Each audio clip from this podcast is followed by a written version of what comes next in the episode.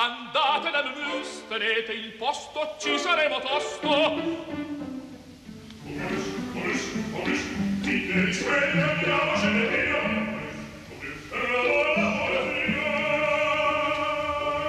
Momus, il caffè dell'opera.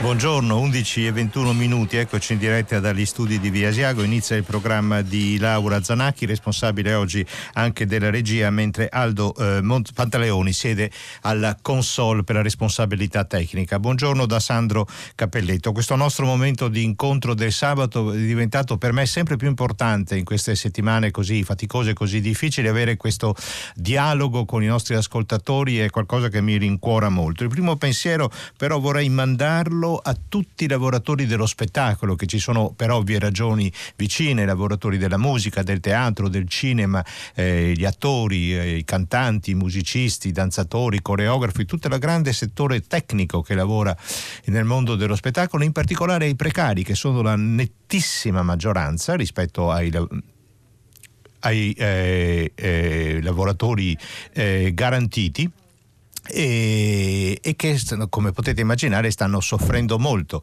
questa situazione, questo momento di, di, blocco, di difficoltà. Quindi il primo pensiero va a loro forza e coraggio e eh, dovremo pensare anche delle forme nuove di organizzazione, di reazione, di capacità di, di eh, così reagire a questa difficilissima sfida che stiamo eh, eh vivendo. La trasmissione di oggi è dedicata a eh, Dmitry eh, Shostakovich.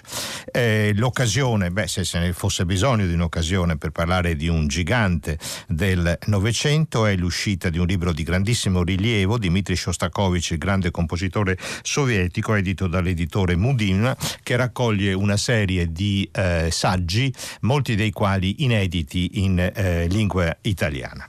Ehm, dalla prefazione curata dallo stesso eh, editore, volevo leggere un momento del... Eh, quasi incredibile, però documentata e eh, celebre, telefonata del marzo del 1949, dunque siamo a 71 anni fa, il 16 marzo del 1949, Stalin telefona a uh, Shostakovich. Dmitry Dmitrievich, come sta? Grazie, Iosif Vissarionovich. Tutto bene, giusto qualche fastidio di stomaco. Mi dispiace sentirlo. Dovremmo trovare un dottore. No, grazie, non mi occorre nulla. Ho tutto il necessario. Tanto meglio. Ma perché Stalin telefona a Shostakovich? Che cosa vuole? Vuole che Shostakovich partecipi al congresso universale della pace che si terrà, siamo negli anni immediatamente successivi alla fine della seconda guerra mondiale, che si terrà a New York nel 1950. Vuole che vada perché Shostakovich è l'artista estremamente rappresentativo dell'Unione Sovietica, stiamo parlando dell'Unione Sovietica, non della Russia di oggi e eh, Shostakovich fa una serie, crea una serie di difficoltà, di problemi, eh, non, eh, non, vuole andare, Stalin insiste e Shostakovich finalmente dice la verità, ma sarebbe, ma sarebbe incredibile che io vada a New York dove la mia musica viene eseguita quando nella mia patria, la Russia, la mia musica è proibita. E qui c'è l'incredibile disinvoltura, arroganza del potere. Stalin risponde a Shostakovich, è proibita. Ah, non lo sapevo. Immediatamente, il giorno successivo, la Presidenza del Consiglio dei Ministri dell'Unione delle Repubbliche Socialiste Sovietiche firma un'ordinanza che rende eseguibile tutta intera la musica di Shostakovich in patria, che fino al giorno prima era proibita. Ma quando Stalin dice non lo sapevo, Shostakovich si rende conto di quanto nulla conti un artista, anche un, un immenso artista come Shostakovich, di fronte alle logiche del potere.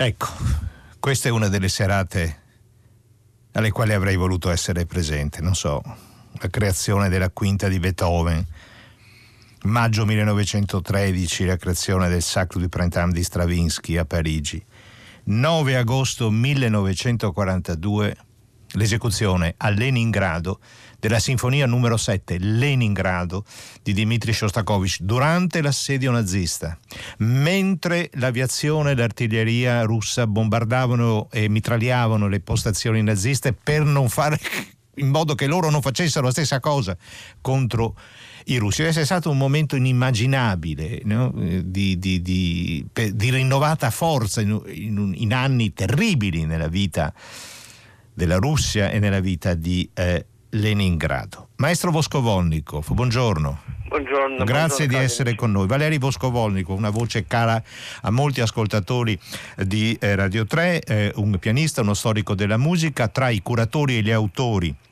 di questo libro, il grande compositore sovietico, dedicato alla memoria di Daniele Lombardi, un musicista, un compositore, un artista visivo, un grande amico, purtroppo ci ha lasciato eh, troppo presto. Maestro Voscovolnico, lei che, che eh, da tanti anni vive in Italia, ma lei è russo, anzi sovietico perché nato durante l'Unione Sovietica, ci può aiutare a ricostruire il clima di quella serata. Che cosa ha significato la sinfonia numero 7 di Shostakovich per la Russia eh, assediata che stava combattendo contro l'esercito nazista?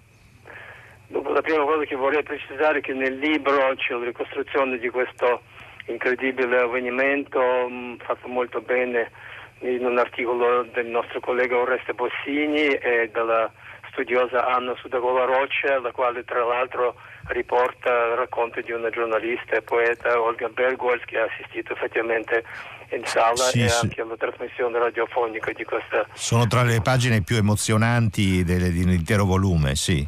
infatti, e quindi ehm, in più c'è la poesia di Anna Akhmatova che elogiato Shostakovich nella sua settima sinfonia.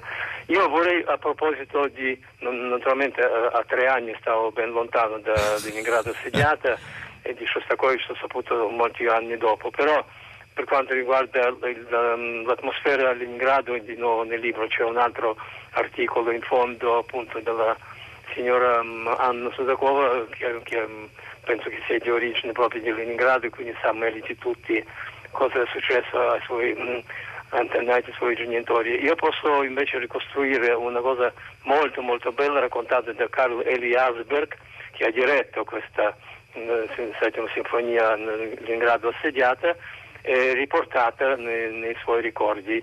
Dor- dopo la guerra, finita la guerra, a un certo punto lui che era sempre direttore stabile dell'orchestra di Leningrado, di Leningrado è venuto a trovarlo un tedesco, un turista, eh, il quale ha insistito molto di parlargli. Allora il maestro Carlo Eliasberg ha accettato questa visita e il signore eh, tedesco gli ha, um, aperto una vecchia agenda nella quale hanno segnato tutti i concerti che Eliasberg ha diretto in quel um, terribile periodo dell'assedio di Leningrado e Eliasberg um, naturalmente era molto um, meravigliato di come mai ce l'ha questi appunti dei, dei, dei nostri concerti e questo signore tedesco ha detto io stavo come voi a Leningrado solo che io stavo nella trincea dei vostri nemici e ascoltavamo dalla radio, noi tedeschi che amiamo la musica, ascoltavamo tutti i vostri concerti, compreso quello di Shostakovich. A un certo punto ci siamo resi conto, io e alcuni miei compagni, che un popolo che ascolta la musica durante questo assedio, in questa terribile situazione, noi non vinceremo mai. Beh, mi, sono arreso, sì. mi sono arreso, ho scontato la mia pena in qualche campo di concentramento nell'Unione Sovietica, sono tornato in patria e adesso sono qui come un turista per raccontargli questa mia vita. Sì, è meraviglioso, è un momento meraviglioso, stanno arrivando molti messaggi al nostro, alla nostra comunità di ascolto, di, di, di, ascoltatori, la signora Pia per esempio adoro Shostakovich e dice la sua musica penetra nel cuore dello stomaco, un'immagine immediata, ma è vero, perché ti prende emotivamente, ti prende la pancia proprio, oltre che il pensiero. Maestro Voscovolnico, una, le chiederei una risposta sintetica, lei lo scrive molto bene nel suo saggio, ma perché avete intitolato il libro Un grande compositore sovietico? proprio perché era sovietico, era certamente russo, mezzo polacco di origine, però sovietico perché è proprio cronistoria lo storico della nostra esperienza, proprio dell'Unione Sovietica. Io quando mh, ho discusso con qualcuno di, di questo titolo ho usato la mh, battuta della nostra collaboratrice che c'è nel libro che scrive del cinema Shostakovich, Olga Dombrovskaya, tra l'altro la vedova di Manashir Yakubov, un altro nostro collaboratore purtroppo compianto, e lei ha detto e sarebbe come chiamare la sinfonia che abbiamo appena ascoltato, la sinfonia di San Pietroburgo. Ed è- è- con questo Eh, detto certo, tutto. eh, certo, certo. Questo è detto tutto, Shostakovich Detto nasce tutto. in Russia che poi diventa molto presto sovietica, muore nel 1975 che ancora c'era l'Unione Sovietica e soprattutto con la sua musica ha descritto tutta la nostra storia, tutte le vittorie, tutte le tragedie e, e- Sì, e- e è, assolutamente è così, è un- proprio la cronistoria dell'Unione eh, è un Sovietica. pimen, come dico io spesso, come un pimen nelle, nelle opere di Mussorgsky.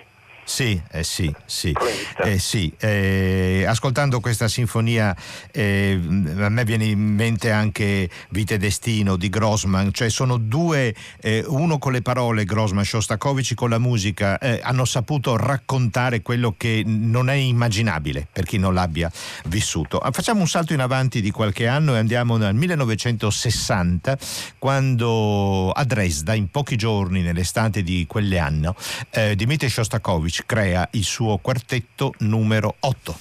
Sì.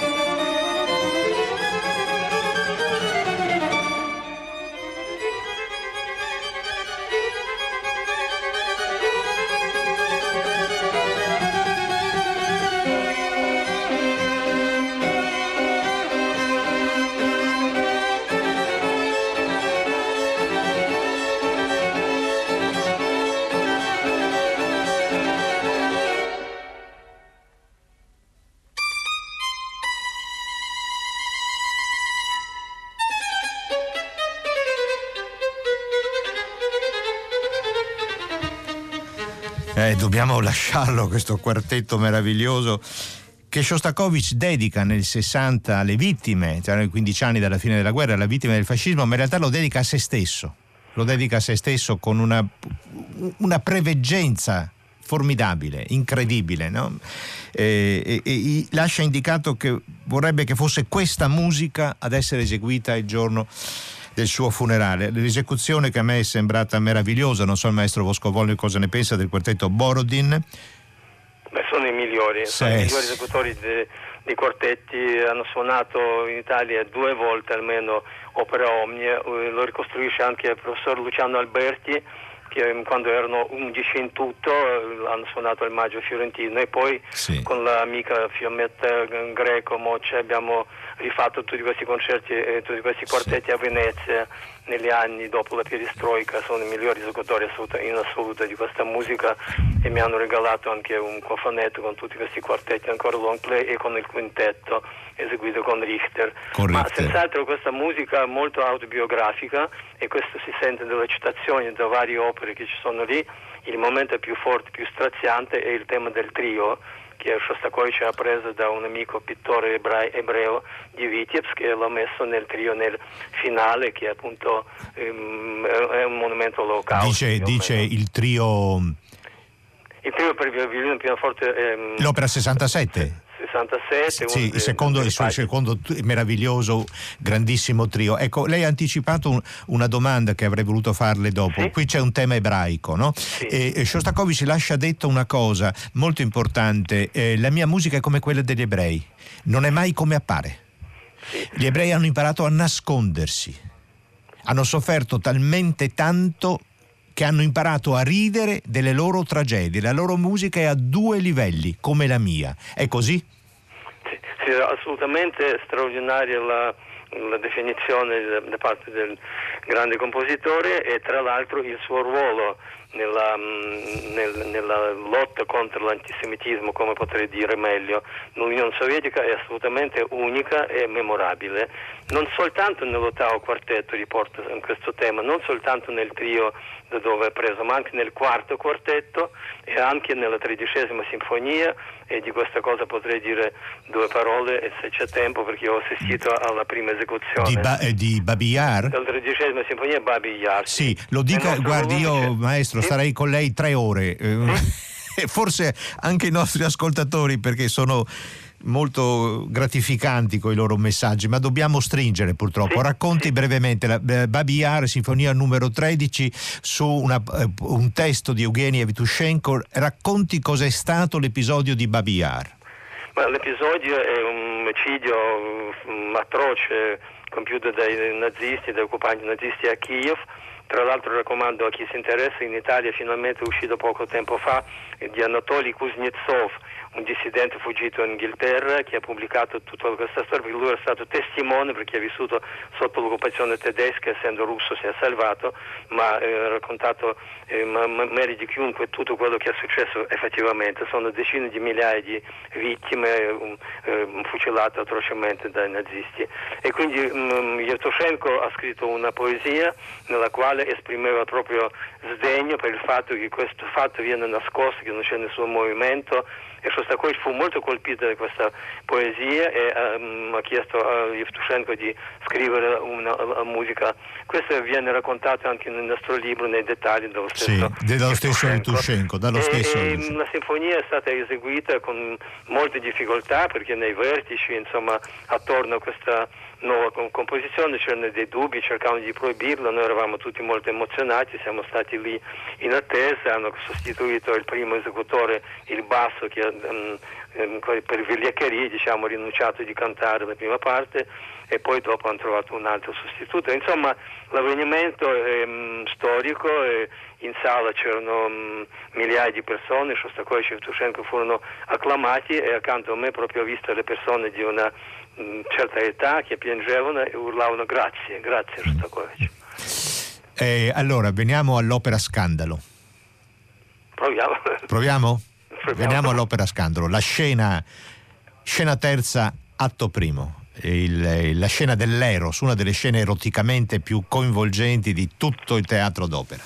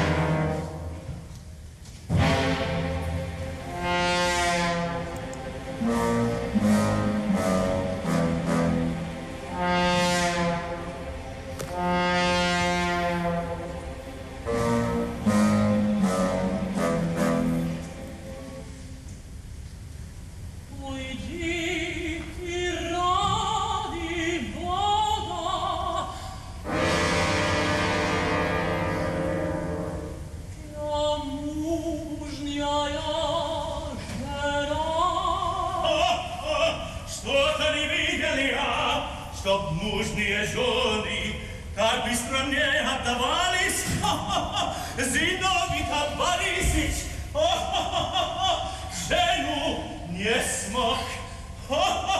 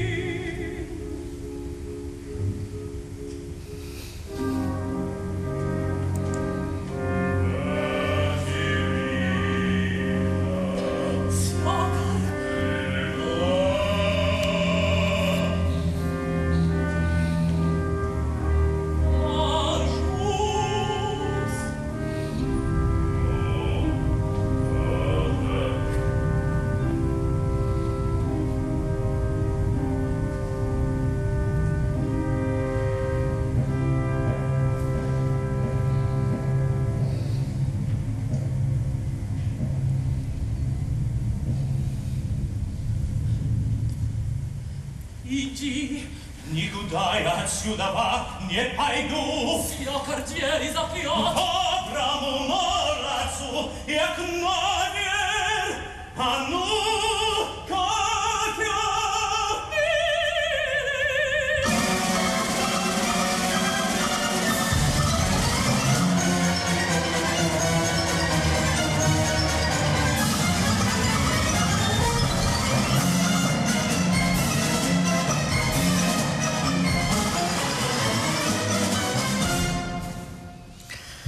C'è un ascoltatore, il signor Claudio, che la sta seguendo in, di- in diretta, ne- che evidentemente conosce la Lady Macbeth di Shostakovich a memoria dice ora arriva l'orgasmo con i tromboni al rallentatore. Esattamente così, dopo pochi secondi ci sono stati i tromboni evocati dal signor Claudio. Maestro Boscovolnico, senta, prima di parlare della Lady Macbeth, si può ricordare i suoi incontri con Shostakovich? Ma io ho avuti, ehm, l'ho visto in sala molte volte, eh, sono stato a tutte le prime delle sue esecuzioni eh, tra il 1957 e il 1965, però l'ho visto di persona due volte, nel 1958 mi ha stretto la mano perché ho partecipato a un ehm, diploma di un con- compositore eh, piuttosto anzianotto eh, no- nordcoreano eseguendo le sue composizioni per il diploma di laurea e Shostakovich con un'incredibile modestia e gentilezza è uscito da lontano dal suo tavolo di presidenza per venire a stringere la mano e ringraziare.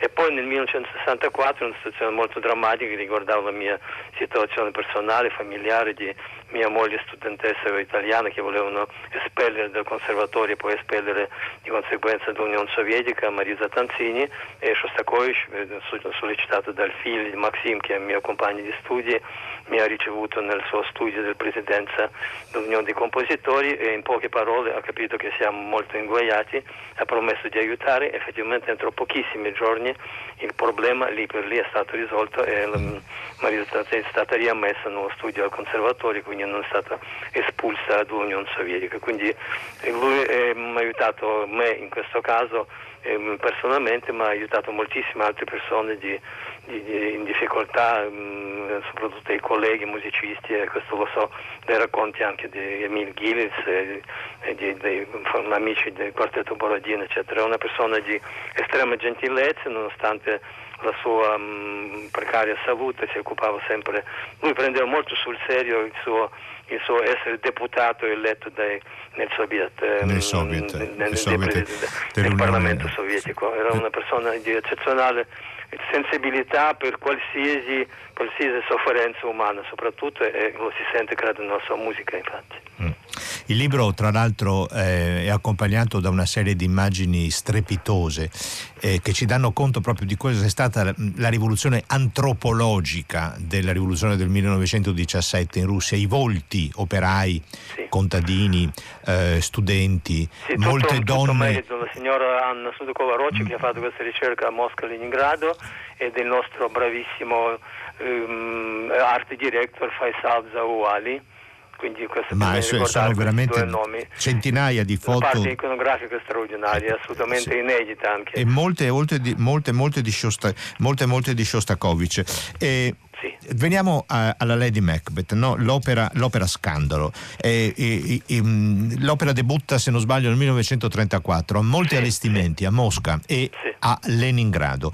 Nel 1936 a Mosca la vede Stalin. Dopo pochi giorni esce il celebre articolo della Pravda Caos anziché musica. L'opera viene ritirata, Shostakovich deve pubblicamente umiliarsi e fare autocritica. Allora, eh, la sua musica viene giudicata formalista, antipopolare, ma in realtà che cosa ha spaventato Stalin? La scena in cui Caterina, Caterina è sposata, eh, suo marito è via, lei, lo abbiamo appena sentito, ha una pulsione erotica irresistibile verso Sergei, che è un servo che viene, verrà anche duramente frustato e questo ci ricorda la condizione servile nella Russia. No? Certo, certo. Beh, eh, ah, eh, quindi uccide il suocero avvelenandolo, eh, mettendo del veleno nel- nei funghi. Sì. Ucciderà assieme a Sergei il marito. Che cosa ha spaventato Stalin? La musica o piuttosto lui che aveva il terrore di essere avvelenato la scena coi funghi? O il protagonismo incredibile? Ehm, travolgente, magnetico di Caterina, lui che aveva avuto due avventure matrimoniali finite molto male, con la prima e con la seconda moglie.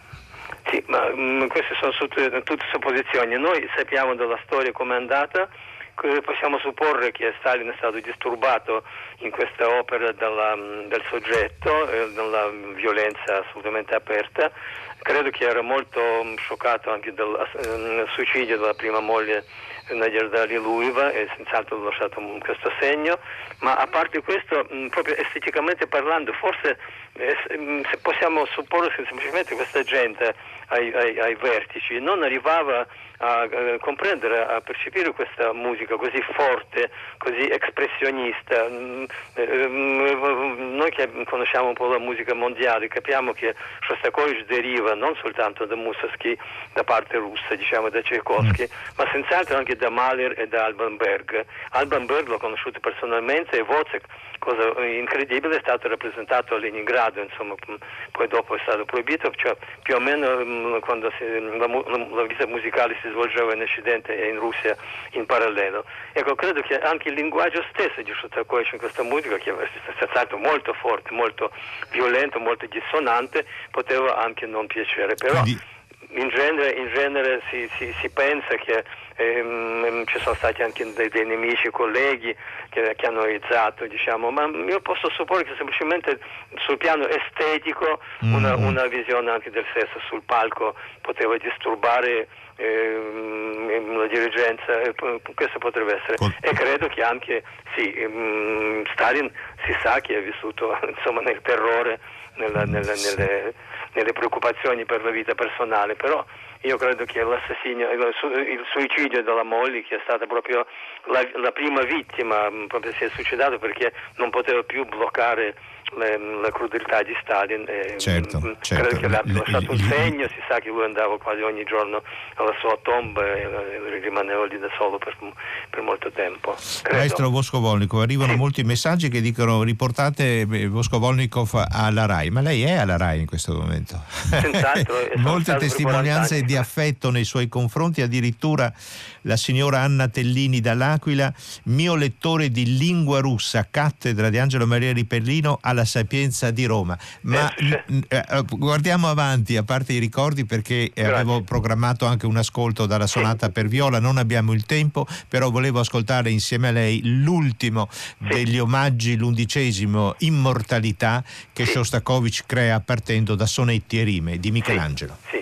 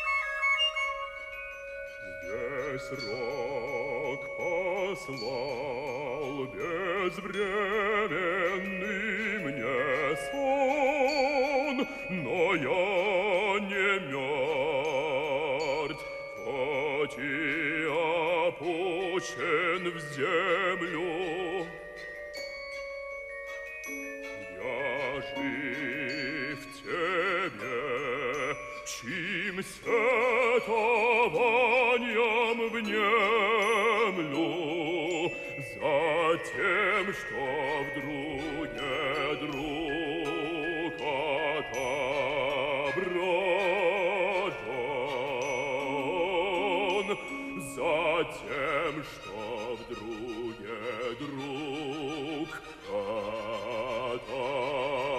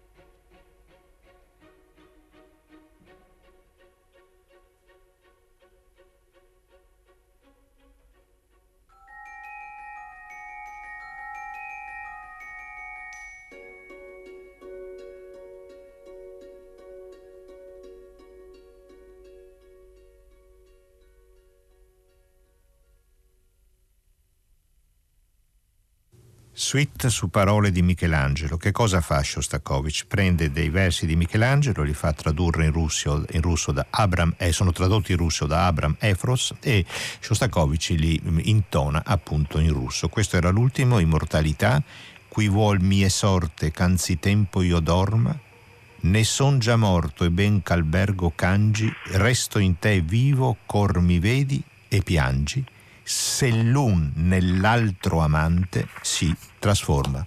Maestro Boscovo, era Ildra Abrazakov con l'orchestra della BBC diretta da Gian Andrea Noseda. Abbiamo un minuto, nemmeno. Allora, queste due parole su questo ultimo... Questo, perché Shostakovich ha, ha scelto questo sonetto, queste, queste parole di Michelangelo per congedarsi, per terminare il suo ciclo sui versi di Michelangelo? Allora, erano cinque- era il 500 anno anniversario di, di Michelangelo, Shostakovich ha scelto le sue poesie perché era impressionatissimo dalla sua profondità e attualità. Voglio dire soltanto che il tema che abbiamo sentito adesso, che lui ha inventato a 5 anni, a, a, a 9 anni, Eccolo, una sua che non marcia... è altro che cioè la trasformazione del finale della mm, quinta sinfonia di Beethoven Eh. e Beethoven c'è anche nell'ultima opera sonata per viola e lui diceva a Shidrin che questo termine l'ho, impa- l'ho in- l'ho inventato a nove anni dopodiché l'ho tenuto per tutta la vita per mettere in una delle sue ultime opere Mi scusi maestro, ma questo temino, Sì. ho- ho un flash, magari sbaglio, ma appare anche nel finale del quintetto? Sì, però molto è, vicino. È molto, vicino, vero? Nel, del quintetto con pianoforte. E ci fermiamo qui, dobbiamo fermarci qui. Siamo sommersi da manifestazioni di affetto verso di lei e di ammirazione verso il grande Shostakovich. Allora, grazie di averci regalato questi eh, minuti. Ricordo che abbiamo dedicato la puntata di eh, Momus in compagnia del maestro Vosco Volnico che è stato con noi a Dmitri Shostakovich, il grande compositore sovietico, un volume di estrema importanza edito dall'editore Mudima e dedicato alla memoria di Daniele Lombardi che comunque ha avuto il tempo di firmare uno dei saggi introduttivi. Grazie, il Momus è terminato, grazie Valeri Boscovolnico. Grazie noi... a tutti, buona fortuna a tutti. Evviva, evviva. E noi ci accomodiamo di là, in sala da concerto.